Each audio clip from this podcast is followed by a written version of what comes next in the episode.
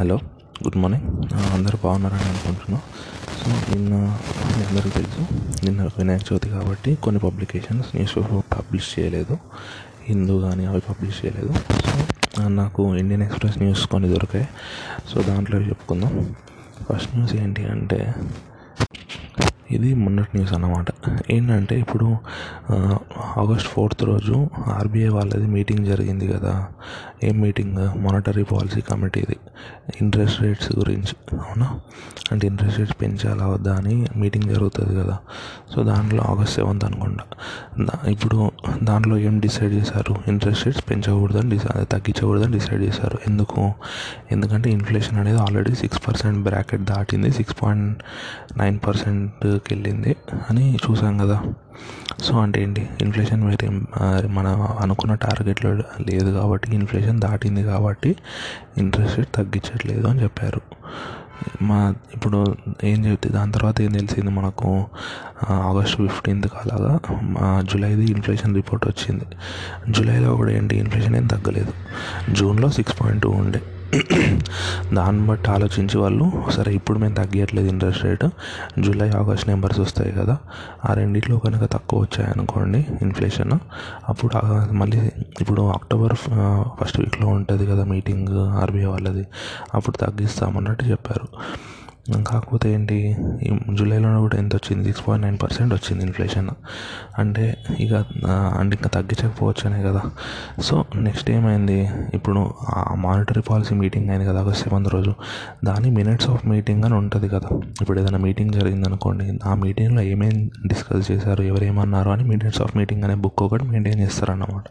అది రిలీ అది రిలీజ్ చేశారు. అది ఆర్బీఐ రిలీజ్ చేసింది. ఇప్పుడు దాంట్లో ఏంటి? ఒక్కొక్కరు ఒక్కోటి చెప్తారు కదా. ఇప్పుడు ఆర్బీఐ గవర్నర్ వాళ్ళు ఏం చెప్పారంటే మన దగ్గర వెపనరీ ఉంది. అంటే వెపనరీ అంటే ఏంటి? లిటరల్గా కాదు. అంటే ఏంటి? మన దగ్గర మనం ఇంట్రెస్ట్ రేట్ తగ్గించే ఒక ఆయుధం ఉంది. మనం దాన్ని ఇష్టం వచ్చినట్టు వాడకూడదు. అవసరం ఉన్నప్పుడు వాడాలి. మన వెపనరీ అనేది ఈ మనం చేయబోయే వార్ అనేది లాంగ్ వార్. అంటే దేని గురించి? ఎకనామీ గురించి చెప్తున్నాడు. మనం చే అంటే ఎకనామీ ఇంకా స్లోగా చాలా రోజులే ఉండ ఉంటుంది. సో అందుకే ఇప్పుడే అన్ని సొల్యూషన్స్ ఇప్పుడే వాడేయకూడదు. ఓవర్ టైం వాడచ్చు అని చెప్పారు. అదే ఇంకా ఆర్బీఐ డిప్యూటీ గవర్నర్ కూడా అదే చెప్పాడు అన్నమాట అంటే ఇన్ఫ్లేషన్ అనేది దాటింది కాబట్టి మేము మనం తగ్గించకూడదు ఇప్పుడు. ఒకవేళ నెక్స్ట్ టూ మంత్స్లో ఇన్ఫ్లేషన్ పెరిగింది అనుకోండి అదే మళ్ళీ నార్మల్లో అయిపోయింది అనుకోండి అప్పుడు ఇంట్రెస్ట్ రేట్ తగ్గించచ్చు మనం అని చెప్పాడు. అట్లా. సో అది గుర్తుంచుకోండి. ఇప్పుడు ఇది మొన్నటి న్యూస్ అంతే. దీనివల్ల ఒక ఇంపాక్ట్ జరిగిందన్నమాట.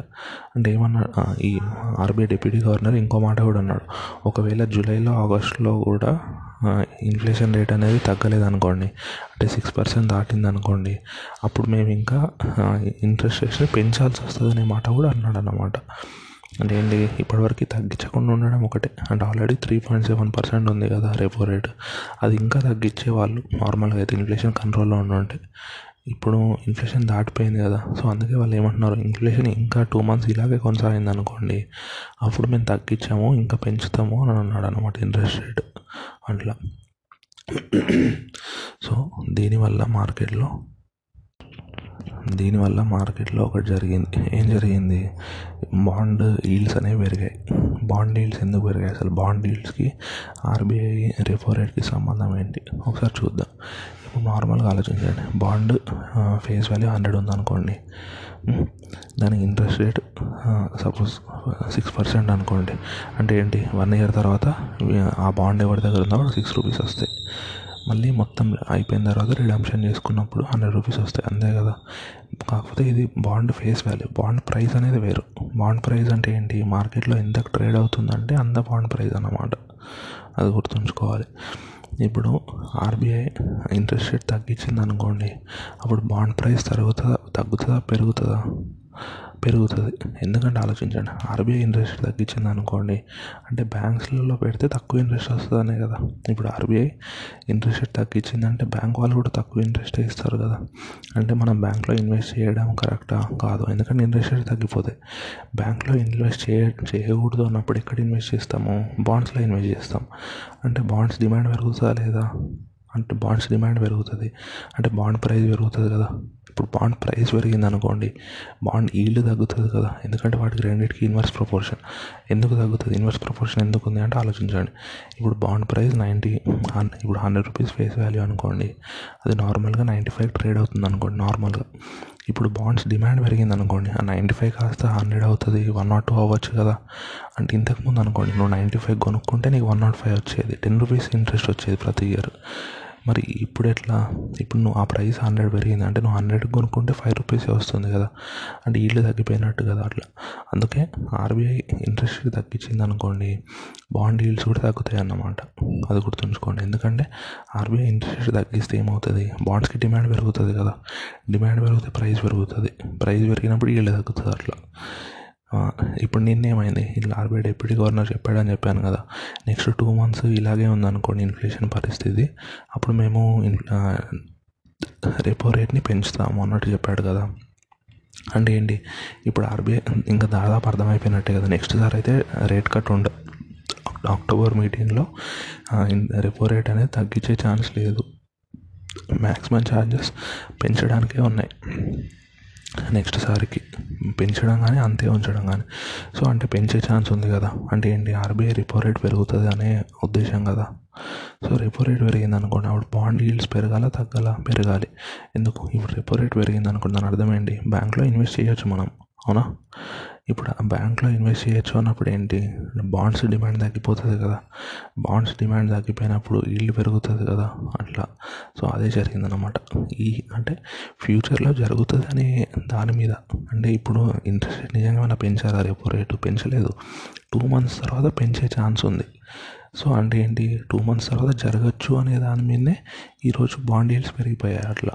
స్టాక్ మార్కెట్ ఎప్పుడైనా అలాగే పనిచేస్తుంది. ఈరోజు ఏం జరిగిందో దాని ప్రకారం స్టాక్ ప్రైస్ డిసైడ్ అవ్వదు. ఇంకో వన్ మంత్ తర్వాత ఏం జరుగుతుంది? దాన్ని బట్టి స్టాక్ ప్రైస్ డిసైడ్ అవుతుంది. అట్లా ఎప్పుడైనా అది గుర్తుంచుకోండి. స్టాక్ మార్కెట్లో ప్రతిదీ ఆల్రెడీ ఇంక్లూడ్ అయ్యే ఉంటుంది. అట్లా ప్రతి న్యూస్ అంటే నిన్ ఇప్పుడు నార్మల్గా మనం ఎలా ట్రీట్ చేస్తాం? Yesterday's news news paper is today's waste paper అంటాం అవునా కదా?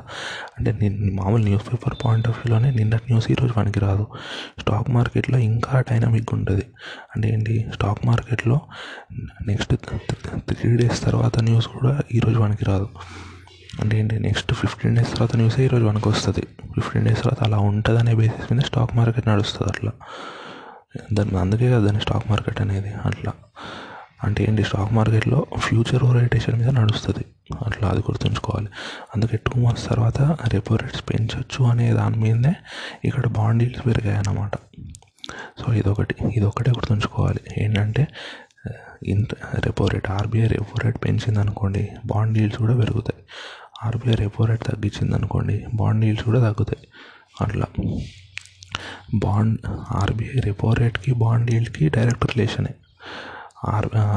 బాండ్ ఈల్డ్కి బాండ్ ప్రైస్కి ఏమో ఇన్వర్స్ రిలేషన్. అది గుర్తుంచుకోండి. ఇది first news. Next second news. Second news ఏంటి? హిందీ లాంగ్వేజ్ పాలసీ అన్నమాట. ఇప్పుడు మొన్న న్యూ ఎడ్యుకేషన్ పాలసీ వచ్చింది కదా దాంట్లో ఏంటంటే త్రీ లాంగ్వేజెస్ మ్యాండేటరీ చేశారన్నమాట. త్రీ లాంగ్వేజెస్ మ్యాండేటరీ అంటే ప్రతి స్టూడెంట్ త్రీ లాంగ్వేజ్ చదువుకోవాలి. దాంట్లో ఒకటి ఏంటి? ఖచ్చితంగా ఇంగ్లీష్ చదువుకుంటారు అవునా? ఇంకొకటి ఏంటి? వాళ్ళ మదర్ టంగ్ చదువుకుంటారు అవునా? కాకపోతే సెంట్రల్ గవర్నమెంట్ ఏం చెప్పింది? ఈ త్రీ లాంగ్వేజెస్లో ఒకటి ఖచ్చితంగా హిందీ ఉండాలని చెప్పింది. ఒకటి ఖచ్చితంగా హిందీ ఉండాలని చెప్పింది. అంటే ఏంటి? ఇప్పుడు మన సపోజ్ ఒక student from Andhra Pradesh or Telangana అనుకోండి.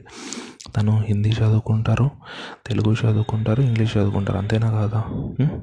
అది గుర్తుంచుకోండి. ఇప్పుడు దీనివల్ల సౌ చాలామంది ఏం చెప్తున్నారు సౌత్ వాళ్ళకి నెగటివ్ అంటే నష్టం ఉంటుంది. నార్త్ వాళ్ళతో పోల్చుకుంటే కాంపిటేటివ్గా అని ఉంటుంది. ఎందుకు? ఇప్పుడు నార్త్లో అనుకోండి నార్త్లో ఆలోచించండి. వాళ్ళ మదర్ చాలామందికి వాళ్ళ మదర్ టంగ్ హిందీ కానీ హిందీ రిలేటెడ్ కానీ ఉంటుంది. వాళ్ళు మాట్లాడేది కూడా అదే ఉంటుంది అవునా? సో ఇప్పుడు సపోజ్ ఒక పర్సన్ ఉన్నాడు యూపీ అనుకోండి. ఇప్పుడు తను త్రీ లాంగ్వేజ్ తీసుకోవాలి. ఒకటి ఇంగ్లీష్ తీసుకుంటాడు ఒకటి హిందీ తీసుకుంటాడు ఇంకో మూడోది ఏం తీసుకోవాలి? తను నార్త్ వాళ్ళు ఏం తీసుకుంటారు? వాళ్ళకి హిందీకి రిలేటెడ్ ఉన్నవి తీసుకుంటారు. ఇప్పుడు మైథిలి ఉంది. మైథిలి అనేది కూడా ఒక లాంగ్వేజే కాకపోతే ఏంటి మైథిలి రా రాయడము మొత్తం హిందీలానే ఉంటుంది. అది కాకపోతే సాంస్క్రిట్ తీసుకుంటారు. మనం మనం కూడా మన ఆంధ్రప్రదేశ్లో కూడా చాలా తెలంగాణలో తెలుగు స్టేట్స్లో చాలామంది సాంస్క్రిట్ చదువుంటారు ఇంటర్మీడియట్లో. మనకు తెలుసా లేదా? సాంస్క్రిట్ హిందీ ఒకటేలా రాస్తాము అని. జస్ట్ చిన్న చిన్న మోడిఫికేషన్స్ అంతే. అంటే నీకు హిందీ వచ్చింది అనుకోండి నీకు సాంస్క్రిట్ వచ్చినట్టే కదా. అట్లా అంటే ఏంటి? నార్త్ వాళ్ళకు ఒక అడ్వాంటేజ్ ఉన్నట్టే కదా. వాళ్ళు త్రీ లాంగ్వేజెస్ నేర్చుకుంటున్నామని చెప్తున్నారు. కాకపోతే నిజంగా నేర్చుకుంటున్నాం ఎన్ని లాంగ్వేజెస్ టూ లాంగ్వేజెసే అవునా? ఎందుకంటే సాంస్క్రిట్ అనేది సెపరేట్ లాంగ్వేజ్ కాదు కదా. అది సేమ్ హిందీలానే ఉంటుంది కదా. అంటే చదవడం కొంచెం ఒక టెన్ ట్వంటీ పర్సెంట్ డిఫరెన్స్ ఉంటుంది అంతే. అంతకంటే ఎక్కువ డిఫరెన్స్ ఉండదు. అవునా? సాంస్క్రిట్కి హిందీకి. అంటే ఇప్పుడు సౌత్ స్టూడెంట్ అనుకోండి వాడు ఇంగ్లీష్ చదవాలి తెలుగు కానీ తమిళ్ కానీ మలయాళం కానీ ఇట్లాంటివి చదవాలి హిందీ చదవాలి అంటే మూడు డిఫరెంట్ లాంగ్వేజెస్ చదవాలి. అదే నార్త్ స్టూడెంట్ అనుకోండి ఇంగ్లీష్ చదువుతాడు హిందీ చదువుతాడు. ఆ థర్డ్ లాంగ్వేజ్ ఏంటి? సాంస్క్రిట్ కానీ భోజ్పురి కానీ మైథిలి కానీ ఇట్లాంటివి తీసుకుంటాడు. ఆ లాంగ్వేజెస్ అన్నీ ఏంటి? స్క్రిప్ట్ హిందీలానే ఉంటాయి రాయడానికి హిందీలానే ఉంటాయి. చదవడానికి కూడా హిందీలానే ఉంటాయి. కొన్ని కొన్ని డిఫరెన్స్ ఉంటాయి అంతే. ఎక్కువ డిఫరెన్స్ ఉండదు. అంటే వాడు నిజంగా నేర్చుకుంటున్న ఎన్ని లాంగ్వేజ్ టూ లాంగ్వేజ్. మీరు ఆలోచించండి. వీడు త్రీ లాంగ్వేజ్ నేర్చుకొని సౌత్ వాళ్ళు అయితే ఇప్పుడు మళ్ళీ మ్యాథ్స్ సైన్స్ సోషల్ ఇవన్నీ చదువుకోవాలి. నార్త్ వాళ్ళు ఏంటి? హిందీ ఇంగ్లీష్ చదువుకొని నార్త్ మ్యాథ్స్ సైన్స్ చదువుకోవచ్చు కదా. అంటే వాళ్ళకి మెయిన్ సబ్జెక్ట్స్ చదువుకోవడానికి ఎక్కువ టైం దొరుకుతుందనే కదా. ఎందుకంటే వాళ్ళకి సాంస్క్రిట్ నేర్చుకోవడం పెద్ద కష్టం కాదు కదా. ఆల్రెడీ హిందీ వచ్చిన వాళ్ళు. మన సౌత్ సౌత్లో అనుకోండి మన సౌత్లో చాలామందికి హిందీ రాయడం సరిగా రాదు.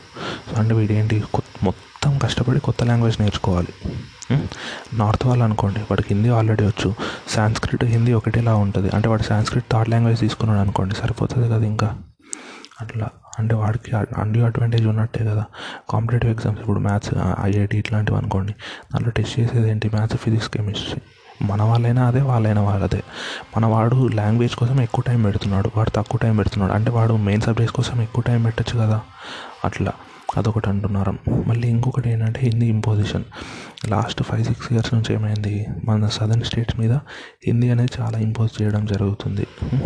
అంటే బ్యాంక్స్లో కానీ ఇంతకుముందు బ్యాంక్స్లో త్రీ లాంగ్ అంటే బ్యాంక్ బయట కానీ బోర్డ్స్ కానీ అట్లాంటివన్నీ త్రీ లాంగ్వేజెస్లో అట్లా మనకి దాన్ని మేజర్గా తెలుగులో పెట్టేవాళ్ళు.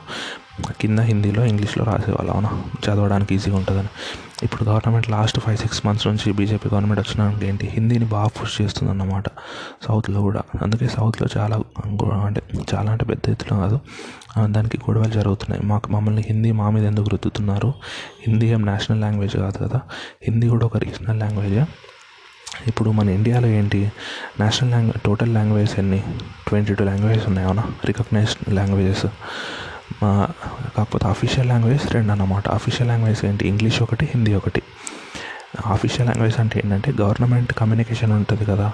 ఆ గవర్నమెంట్ కమ్యూనికేషన్ కోసం వాడే లాంగ్వేజ్ అనమాట హిందీ ఒకటి ఇంగ్లీష్ ఒకటి.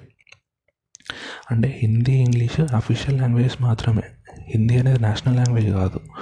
మళ్ళీ ఇండియా మొత్తం హిందీ మాట్లాడతారు అనేది కూడా కరెక్ట్ కాదు. ఎందుకంటే ఇప్పుడు సదర్న్ స్టేట్స్ మొత్తము హిందీ ఎవరు మాట్లాడరు. కొంత కొంతమంది మాట్లాడతారు అంతే సదర్న్ స్టేట్స్లో అది కాకుండా ఇప్పుడు గుజరాత్ అనుకోండి గుజరాతీ మాట్లాడతారు వెస్ట్ బెంగాల్ అనుకోండి బంగ్లా మాట్లాడతారు.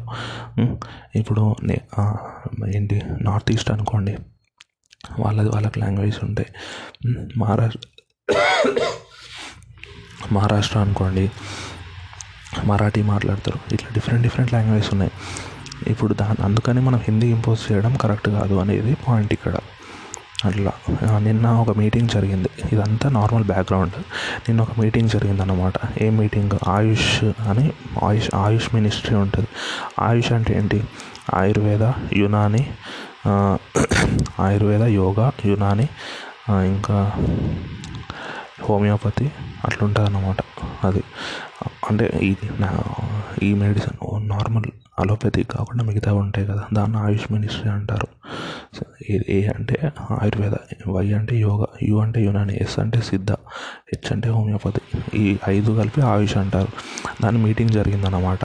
దాంట్లో మీటింగ్లో పార్టిసిపేట్ చేసిన స్పీకర్స్ ఉంటారు కదా వాళ్ళందరూ హిందీలో మాట్లాడుతున్నారు అన్నమాట కొంతమంది సౌత్ నుంచి ఉంటారు కదా వాళ్ళు ఏమన్నారు అంటే ఇప్పుడు సౌత్ స్టూడెంట్స్ ఏంటి? మాకు అర్థం కావట్లేదు. ఇంగ్లీష్లో మాట్లాడండి. లేకపోతే ఇంగ్లీష్లో ఎవరన్నా తెలిసిన వాళ్ళని ట్రాన్స్లేట్ చేయమని అన్నారు. దానికి ఆ స్పీకర్ ఏమన్నాడు? హిందీ అనేది మన నేషనల్ లాంగ్వేజ్. హిందీ రాని వాళ్ళు వెళ్ళిపోవచ్చు అన్నాడు. అంటే అది కరెక్టా? హిందీ నేషనల్ లాంగ్వేజా? కాదు కదా. ఇప్పుడు ఒకటి మనం హిందీ నేర్చుకోవడానికి అగెన్స్ట్ ఏం కాదు. మన దగ్గర కూడా చాలామంది హిందీ నేర్చుకుంటారు. కాకపోతే ఏంటి మనం కష్టపడి నేర్చుకుంటున్నాం అవునా కదా? మనకు అవసరం ఉన్నప్పుడు ఇప్పుడు సపోజ్ ఒక మనం ఉన్నాము మనము ఢిల్లీకి కానీ ముంబైకి కానీ వెళ్ళామనుకోండి మనం అక్కడికి వెళ్ళి నాకు తెలుగు వచ్చు కాబట్టి తెలుగు మాట్లాడదామా? లేకపోతే వాళ్ళకి హిందీ వచ్చు కాబట్టి మనం హిందీ నేర్చుకొని వాళ్ళతో హిందీ మాట్లాడతామా? అంతే కదా ఇప్పుడు సపోజ్ కేరళకి వెళ్ళామనుకోండి ఎక్కడికైనా మనము స్విట్జర్లాండ్ కానీ ఫారిన్ కంట్రీకి వెళ్ళామనుకోండి వాళ్ళ లాంగ్వేజ్లో మనం మాట్లాడతామా? మనకి లాంగ్వేజ్ వచ్చు కాబట్టి మనది మాట్లాడతామా? కాదు కదా. ఇక్కడైనా అంతే. ఇప్పుడు మేజర్గా అదే జరుగుతుంది అన్నమాట లాస్ట్ కొన్ని ఇయర్స్ నుంచి ఏంటి నార్త్ నుంచి వర్క్ చేసుకోవడానికి సౌత్కి వస్తారు కదా. ఇప్పుడు తెలుగు స్టేట్స్ కానీ కర్ణాటక కానీ తమిళనాడుకి కానీ ఇక్కడికి ఇక్కడికి వచ్చిన ఇప్పుడు తమిళనాడుకి వచ్చారనుకోండి వాళ్ళు ఏం మాట్లాడాలి? అయితే ఇంగ్లీష్ మాట్లాడాలి లేకపోతే తమిళ్ మాట్లాడాలి. ఎందుకంటే హిందీ అక్కడ వాళ్ళకి రాదు కదా. ఇప్పుడు జాబ్ చేయడానికి వచ్చిన వాళ్ళు ఉంటారు. బ్యాంక్లో జాబ్ చేయడానికి వాళ్ళు నేర్చుకోవాలా లేదా? నీకు తమిళనాడులో నీకు పోస్టింగ్ వచ్చిందంటే కొంచెమైనా తమిళ ఏదో బేసిక్గా నేర్చుకోవాలి. లేకపోతే ఇంగ్లీష్లో అయినా మేనేజ్ చేయాలి. లేకపోతే వాళ్ళని తమిళ్ వచ్చిన వాళ్ళకన్నా పంపించాలి అంతేగాని వాళ్ళు ఏంటి? నా బ్యాంక్లో వర్క్ చేసేవాళ్ళు. హిందీ రాదా మీకు? హిందీ నేషనల్ లాంగ్వేజ్ మీరు హిందీ నేర్చుకోవాలని దాన్ని ఇంపోజిషన్ అంటాం. మనం లాంగ్వేజ్ నేర్చుకోవడానికి అగేన్స్ట్ కాదు కదా? ఎందుకంటే మనం కూడా చిన్నప్పటి నుంచి స్కూల్లో చదువుతాం. అదంతా మనకైనా యూస్ఫుల్లే కదా? ఒక కొత్త లాంగ్వేజ్ వచ్చింది అనుకోండి సపోజ్ మన సడన్గా ఇప్పుడు ఢిల్లీకి వెళ్ళాల్సి వస్తుంది. అక్కడ హిందీ రావాలి కదా. అట్లా. కాకపోతే ఏంటి వాళ్ళు ఇప్పుడు మనం వెళ్ళినప్పుడు మనం హిందీ రావాలి అన్నట్టే వాళ్ళు ఇక్కడికి వచ్చినప్పుడు వాళ్ళు లోకల్ లాంగ్వేజ్లో మాట్లాడడానికి ట్రై చేయాలి లేకపోతే వాళ్ళు లోకల్ వాళ్ళు కంఫర్టబుల్ ఉన్న లాంగ్వేజ్లో ట్రై చేయాలి కదా. ఇదే ప్రాబ్లం అనమాట నార్త్ వాళ్ళు ఏమనుకుంటారు? హిందీ ఇండియా మొత్తం వచ్చు. హిందీ హిందీ అనేది నేషనల్ లాంగ్వేజ్. హిందీ ఇండియా మొత్తం వచ్చు అనే పాయింట్ ఆఫ్ వ్యూలో ఉంటారు వాళ్ళు. కాకపోతే హిందీ ఏమన్నా ఇండియా మొత్తం మాట్లాడేది కాదు కదా. ఇది గొడవ అనేం కాదు. కాకపోతే ఆలోచించాల్సింది ఏంటంటే ఇప్పుడు మన మనలాంటి యూత్ యూత్ అంటే నార్మల్ ఏజ్ వాళ్ళు అనుకోండి మేనేజ్ చేయగలుగుతాం. అంటే అట్లా. కాకపోతే ఇప్పుడు ఓల్డ్ ఏజ్ పీపుల్ అనుకోండి వాళ్ళు ఎట్లా ఇప్పుడు ఒక తమిళనాడులో ఒక ముసలాం ఉంది. ఆమె బ్యాంక్కి వెళ్తుంది. ఆమెకి నువ్వు హిందీలో మాట్లాడాలమ్మా అంటే ఆమె ఇప్పుడు హిందీ నేర్చుకొని వస్తుందా? మనలాంటి వాళ్ళు అనుకోండి కొంచెమైనా హిందీ వచ్చు కాబట్టి ఏదో ఒకటి మేనేజ్ చేస్తాం. ఇప్పుడు అట్లాంటి వాళ్ళకి ప్రాబ్లం కదా. అందుకే ఇప్పుడు తమిళనాడులో వర్క్ చేస్తున్నాడు అంటే తనకి లోకల్ లాంగ్వేజ్లో కొన్ని బేసిక్స్ అన్న తెలియాలి కదా. కనీసం నార్మల్ అన్న ఇప్పుడు మనం హాయ్ హలో ఇక్కడ కాదు వేరే కౌంటర్కి వెళ్ళండి. ఇట్లాంటివన్న బేసిక్ అన్న తెలుసుకోవాలి కదా. అది వాళ్ళ డ్యూటీ అవునా కదా? ఎందుకంటే మీరు ఇక్కడ వర్క్ చేయడానికి వచ్చారు. సో మీరు నేర్చుకోవాలి అది ఇంపార్టెంట్ అన్నమాట. ఇది డిఫరెన్స్ అంటే నార్త్ వాళ్ళు ఏమనుకుంటారు? హిందీ వచ్చు ఇండియా మొత్తానికి అనేది ఒక జనరలైజ్గా తీసేసుకుంటారు. కాకపోతే అది నిజమా? అందరికి హిందీ వచ్చా మాట్లాడడం రాదు కదా. అట్లా. అందుకే మన మదర్ టంగ్కి వాల్యూ ఇవ్వాలి. మనం నేర్చుకుంటున్నాం హిందీ నేర్చుకుంటాం కాకపోతే అక్కడి వాళ్ళు ఇక్కడికి వచ్చినప్పుడు వాళ్ళు మన లాంగ్వేజ్కి రెస్పెక్ట్ ఇవ్వాలి అనేది పాయింట్ ఇక్కడ. లాస్ట్ టూ త్రీ డేస్ నుంచి అదే డిబేట్ జరుగుతుంది అన్నమాట ఈ ఈ న్యూస్ వచ్చిందని చెప్పాను కదా ఇట్లా ఆయుష్ మినిస్ట్రీ హిందీ రాకపోతే మీటింగ్లో నుంచి వెళ్ళిపోండి అన్న అన్నాడు అన్నాను కదా. దా దాని గురించి కూడా డిబేట్ జరుగుతుందన్నమాట. సో అందుకే అది కూడా కవర్ చేశాను. అట్లా. సో ఈరోజు అయితే ఇండియా న్యూస్ సండే కాబట్టి ఈ రెండు ఇంపార్టెంట్ న్యూసే న్యూస్ అంటే ఇది పాయింట్ ఆఫ్ వ్యూస్ అన్నమాట. అంతే ఇది పెద్ద అంటే ఇట్లా అంతే. సో బాగా చదువుకోండి. పీస్ఫుల్ ఉండండి టెన్షన్ పడకండి. All the best thank you so much